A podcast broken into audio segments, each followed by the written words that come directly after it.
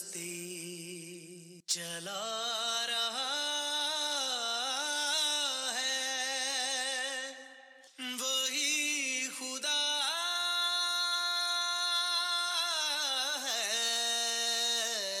اسلام اور نظام ہستی، اس سیگمنٹ میں آپ کی خدمت میں اسلام کے حوالے سے سوسائٹی کے معاشرتی، معاشی، سماجی اور اخلاقی پہلوؤں کو اجاگر کیا جاتا ہے اور موجودہ دور کے سوشل ایشوز پر دین کے تناظر میں بات چیت کی جاتی ہے۔ اسلام اور نظام ہستی۔ وہی خدا ہے۔ بسم اللہ الرحمن الرحیم۔ سامعین، حاضر ہوں بھرپور اعتماد اور یقین کے ساتھ کہ کوئی تو ہے جو نظام ہستی چلا رہا ہے اور وہی خدا ہے۔ آج ہم چیریٹی ہی پر بات کریں گے، لیکن اسلام کے تناظر میں کلام پاک کی آیات کی روشنی میں۔ سامعین، آج میں آپ سے ان آیات کو شیئر کروں گی جو کلام پاک میں چیریٹی کے سلسلے میں نازل ہوئی ہیں۔ سورہ بقرہ آیت دو سو چون، اے ایمان والوں، جو کچھ ہم نے تمہیں عطا کیا ہے اس میں سے اللہ کی راہ میں خرچ کرو، قبل اس کے کہ وہ دن آ جائے جب نہ کوئی خرید و فروخت ہوگی اور نہ کوئی دوستی ہوگی، نہ سفارش۔ اسی سورہ کی آیت دو سو گیارہ، جو لوگ اللہ کی راہ میں اپنے مال خرچ کرتے ہیں ان کی مثال اس دانے کی سی ہے جس سے سات بالیاں اگیں اور پھر ہر بالی میں سو دانے ہوں، یعنی سات سو گنا اجر پاتے ہیں، اور اللہ جس کے لیے چاہتا ہے اس سے بھی زیادہ اضافہ فرما دیتا ہے، اور اللہ بڑی وسعت والا، خوب جاننے والا ہے۔ سورہ بقرہ آیت دو سو بہتر، اور تم جو مال بھی خرچ کرو سو وہ تمہارے اپنے فائدے میں ہے، اور اللہ کی رضا جوئی کے سوا تمہارا خرچ کرنا مناسب ہی نہیں، اور تم جو مال بھی خرچ کرو گے اس کا اجر تمہیں پورا پورا دیا جائے گا۔ سورہ بقرہ آیت دو سو چوہتر، جو اللہ کی راہ میں شب و روز اپنے مال پوشیدہ اور ظاہر خرچ کرتے ہیں تو ان کے لیے ان کے رب کے پاس ان کا اجر ہے، اور روز قیامت ان پر نہ کوئی خوف ہوگا اور نہ وہ رنجیدہ ہوں گے۔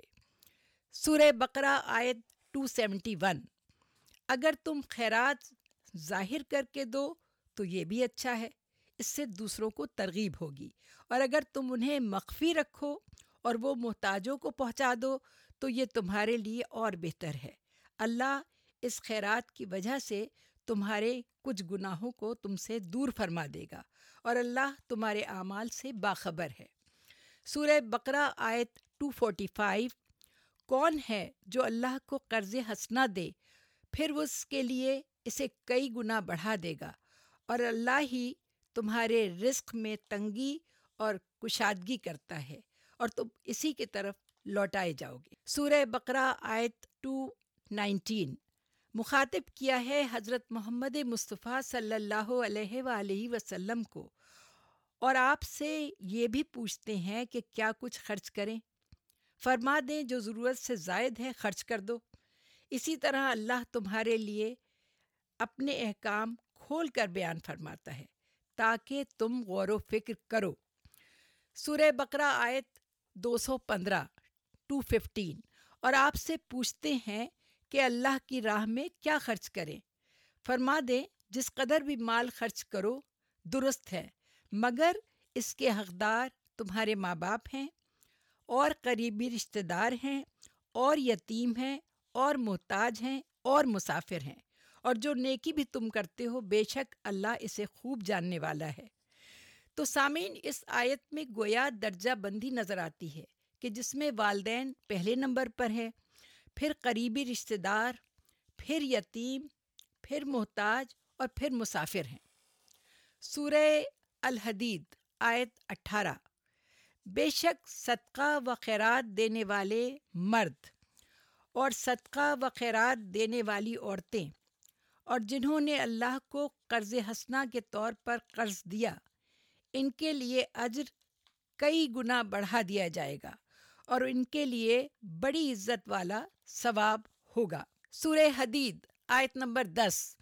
اور تمہیں کیا ہو گیا ہے کہ تم اللہ کی راہ میں خرچ نہیں کرتے، حالانکہ آسمانوں اور زمین کی ساری ملکیت اللہ ہی کی ہے، تم فقط اس مالک کے نائب ہو۔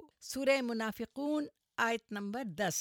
اور تم اس مال میں سے جو ہم نے تمہیں عطا کیا ہے اللہ کی راہ میں خرچ کرو، قبل اس کے کہ تم میں سے کسی کو موت آ جائے، پھر وہ کہنے لگے اے میرے رب، تو نے مجھے تھوڑی مدت تک کی مہلت اور کیوں نہ دے دی کہ میں صدقہ و خیرات کر لیتا اور نیکوکاروں میں شامل ہو جاتا۔ لمحہ فکریہ سامعین، دیکھیے اس آیت میں یہ نہیں کہا گیا کہ اگر موقع ملے اور واپسی ہو جائے تو میں نماز پڑھ لیتا، میں روزے رکھ لیتا۔ صدقے کی بات کی ہے پروردگار عالم نے، کیونکہ حقوق اللہ پروردگار عالم معاف فرما سکتا ہے، لیکن حقوق العباد کی تلقین بہت زیادہ ہے۔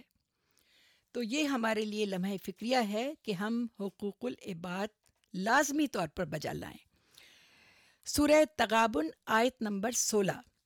پس تم اللہ سے ڈرتے رہو جس قدر تم سے ہو سکے، اور اس کے احکام سنو اور اطاعت کرو، اور اس کی راہ میں خرچ کرو، یہ تمہارے لیے بہتر ہوگا۔ اور جو اپنے نفس کے بخل سے بچا لیا جائے سو وہی لوگ فلاح پانے والے ہیں۔ سورہ فاطر آیت نمبر نائنٹی نائن۔ بے شک جو لوگ اللہ کی کتاب کی تلاوت کرتے ہیں، نماز قائم رکھتے ہیں، اور جو کچھ ہم نے انہیں عطا کیا ہے اس میں سے خرچ کرتے ہیں، پوشیدہ بھی اور ظاہر بھی، اور ایسی تجارت کے امیدوار ہیں جو کبھی خسارے میں نہیں ہوگی۔ سامعین، جس وقت آپ صدقہ نکالتے ہیں، کسی کی مدد کرتے ہیں، کسی کے کام آتے ہیں، چیریٹی کرتے ہیں، تو کیا آپ جانتے ہیں کہ اس لمحے صدقہ کیا کہتا ہے؟ صدقہ پانچ جملے کہتا ہے۔ نمبر ون، میں حقیر تھا، تو نے مجھے عظیم بنا لیا۔ نمبر ٹو، میں فانی مال تھا، تو نے مجھے بقا دے دی۔ نمبر تین، میں تیرا دشمن تھا، اب تو نے مجھے اپنا دوست بنا لیا۔ نمبر چار، پہلے میں تیرے ہاتھ میں تھا، اب میں خدا کے ہاتھ میں ہوں۔ نمبر پانچ، آج سے پہلے تو میری حفاظت کرتا تھا، اب میں تیری حفاظت کروں گا۔ کیونکہ سامعین جانتے ہیں کہ پیسے کی حفاظت کے لیے ہم لوگ کیا کیا کرتے ہیں۔ کبھی بینکس میں رکھواتے ہیں پیسے، اگر گھر میں ہیں تو اس کی پراپر مانیٹرنگ کرنی پڑتی ہے، سیکیورٹی سسٹم لگانا پڑتا ہے، کہیں چوری نہ ہو جائے، کہیں نقصان نہ ہو جائے۔ تو کتنی پیاری بات ہے کہ آج سے پہلے تو میری حفاظت کرتا تھا، اب میں تیری حفاظت کروں گا۔